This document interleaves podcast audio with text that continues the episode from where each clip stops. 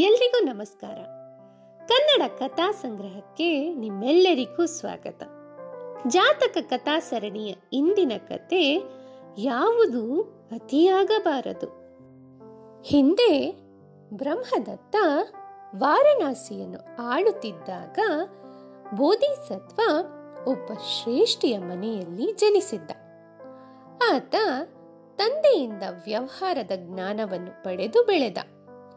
ತಂದೆ ಕಾಲವಾದ ಮೇಲೆ ಅವನೇ ನಗರದ ಶ್ರೇಷ್ಠಿಯಾದ. ಅವನ ಬಳಿ ಬಹಳ ಹಣವಿತ್ತು. ಆತನಿಗೆ ದಾನ ಮಾಡುವುದರಲ್ಲಿ ತುಂಬಾ ಸಂತೋಷ. ದಿನಗಳೆದಂತೆ ಈ ದಾನ ಮಾಡುವ ಮನಸ್ಸು ದೊಡ್ಡದಾಗುತ್ತಲೇ ಬಂದಿತು ಅವನು ನಗರದ ನಾಲ್ಕು ಮೂಲೆಗಳಲ್ಲಿ ನಾಲ್ಕು ಧರ್ಮಛತ್ರಗಳನ್ನು ಕಟ್ಟಿಸಿದ. ಮನೆಯ ಹತ್ತಿರ ಒಂದು ಭವನ ಕಟ್ಟಿಸಿದ. ಈ ಎಲ್ಲ ಸ್ಥಳಗಳಲ್ಲಿ ದಿನನಿತ್ಯ ದಾನ, ಉಚಿತ ಊಟ ದೊರೆಯುವಂತೆ ಮಾಡಿದ. ಪ್ರತಿದಿನ ಆರು ಸಾವಿರ ಹಣವನ್ನು ದಾನಕ್ಕಾಗಿ ನೀಡುತ್ತಿದ್ದ. ಇದನ್ನು ಮೇಲಿನಿಂದ ಇಂದ್ರ ನೋಡಿದ. ಈತ ಈ ಪ್ರಮಾಣದ ದಾನ ಮಾಡಿ ತುಂಬಾ ಖ್ಯಾತನಾಗುತ್ತಿದ್ದಾನೆ. ಮುಂದೆ ಇವನೇ ತನ್ನ ದಾನದ ಪ್ರಭಾವದಿಂದ ತನ್ನ ಸ್ಥಾನಕ್ಕೆ ಸಂಸ್ಕಾರ ತರಬಹುದೆಂಬ ವಿಚಾರ ಇಂದ್ರನಿಗೆ ಬಂದಿತು. ಶ್ರೇಷ್ಠಿಯನ್ನು ಪರೀಕ್ಷೆ ಮಾಡಲು ತನ್ನ ಶಕ್ತಿಯಿಂದ ಅವನ ಖಜಾನೆಯನ್ನು ಧನ ಧಾನ್ಯಗಳನ್ನು, ಎಣ್ಣೆ, ಸಕ್ಕರೆ, ಜೇನುತುಪ್ಪ ಇವುಗಳನ್ನೆಲ್ಲ ಮಾಯ ಮಾಡಿಬಿಟ್ಟ. ಅಷ್ಟೇ ಅಲ್ಲ ಅವನ ದಾನ ಕಾರ್ಯಕ್ಕೆ ಸಹಾಯಕರಾಗಿ ನಿಂತಿದ್ದ ದಾಸ ದಾಸಿಯರು, ಅಡುಗೆಯವರು, ಬಡಿಸುವವರು ಎಲ್ಲರೂ ಮಾಯವಾಗಿ ಬಿಟ್ಟರು. ನಗರದ ನಾಲ್ಕು ಧರ್ಮಛತ್ರದ ಮೇಲ್ವಿಚಾರಕರು ಬಂದು, ಶ್ರೇಷ್ಠಿಗಳೇ, ನಮ್ಮ ದಾನಶಾಲೆಯಲ್ಲಿ ದಾನಕ್ಕೆ ಯಾವ ವಸ್ತುವೂ ಉಳಿದಿಲ್ಲ. ಎಲ್ಲ ವಸ್ತುಗಳು ಕಾಣದಂತೆ ಮಾಯವಾಗಿವೆ. ಕೆಲಸಗಾರರೂ ಕಾಣುತ್ತಿಲ್ಲ. ಏನು ಮಾಡುವುದು ಎಂದು ಕೇಳಿದರು. ಶ್ರೇಷ್ಠಿ ಏನಾದರೂ ದಾನವನ್ನು ನಿಲ್ಲಿಸಬೇಡಿ. ಯಾಕೆ ಧರ್ಮಕ್ಷೇತ್ರದಲ್ಲಿಯ ವಸ್ತುಗಳು ಕಾಣೆಯಾದವೋ ತಿಳಿಯದು. ನಮ್ಮ ಮನೆಯಿಂದ ವಸ್ತುಗಳನ್ನು ಕೊಡಿಸುತ್ತೇನೆ. ತೆಗೆದುಕೊಂಡು ಹೋಗಿ ಕೊಡಿ. ಎಂದ.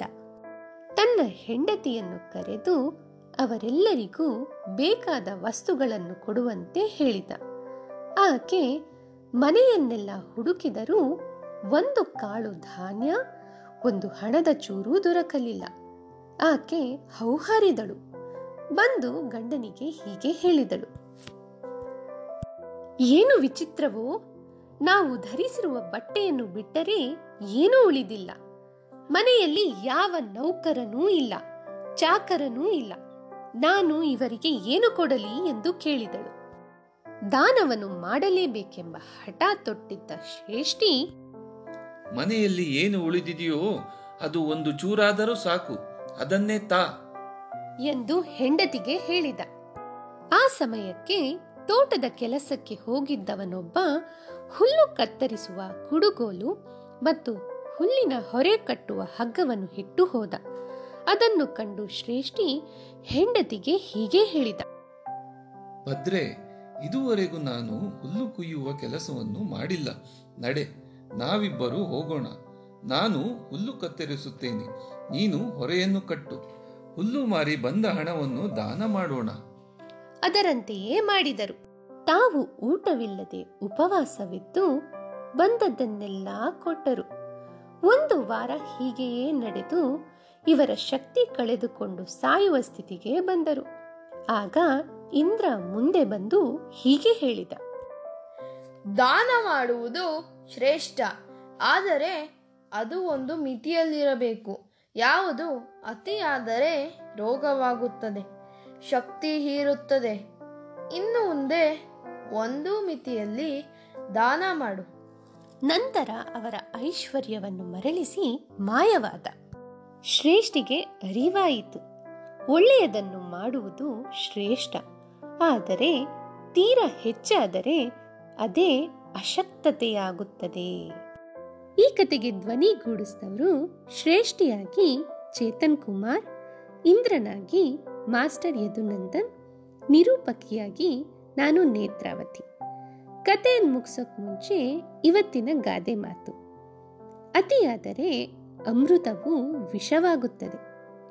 ಒಳ್ಳೆಯದು ಅತಿಯಾದರೆ ವಿಷದಂತೆ ತೊಂದರೆ ಕೊಡುತ್ತದೆ.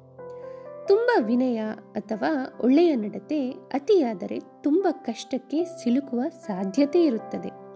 ಆದ್ದರಿಂದ ಮನುಷ್ಯನ ಜೀವನದಲ್ಲಿ ಯಾವುದು ಅತಿಯಾಗಬಾರದು. ಈ ಕಥೆಯನ್ನು ಕೇಳಿದ್ದಕ್ಕೆ ನಿಮ್ಮೆಲ್ಲರಿಗೂ ಧನ್ಯವಾದಗಳು.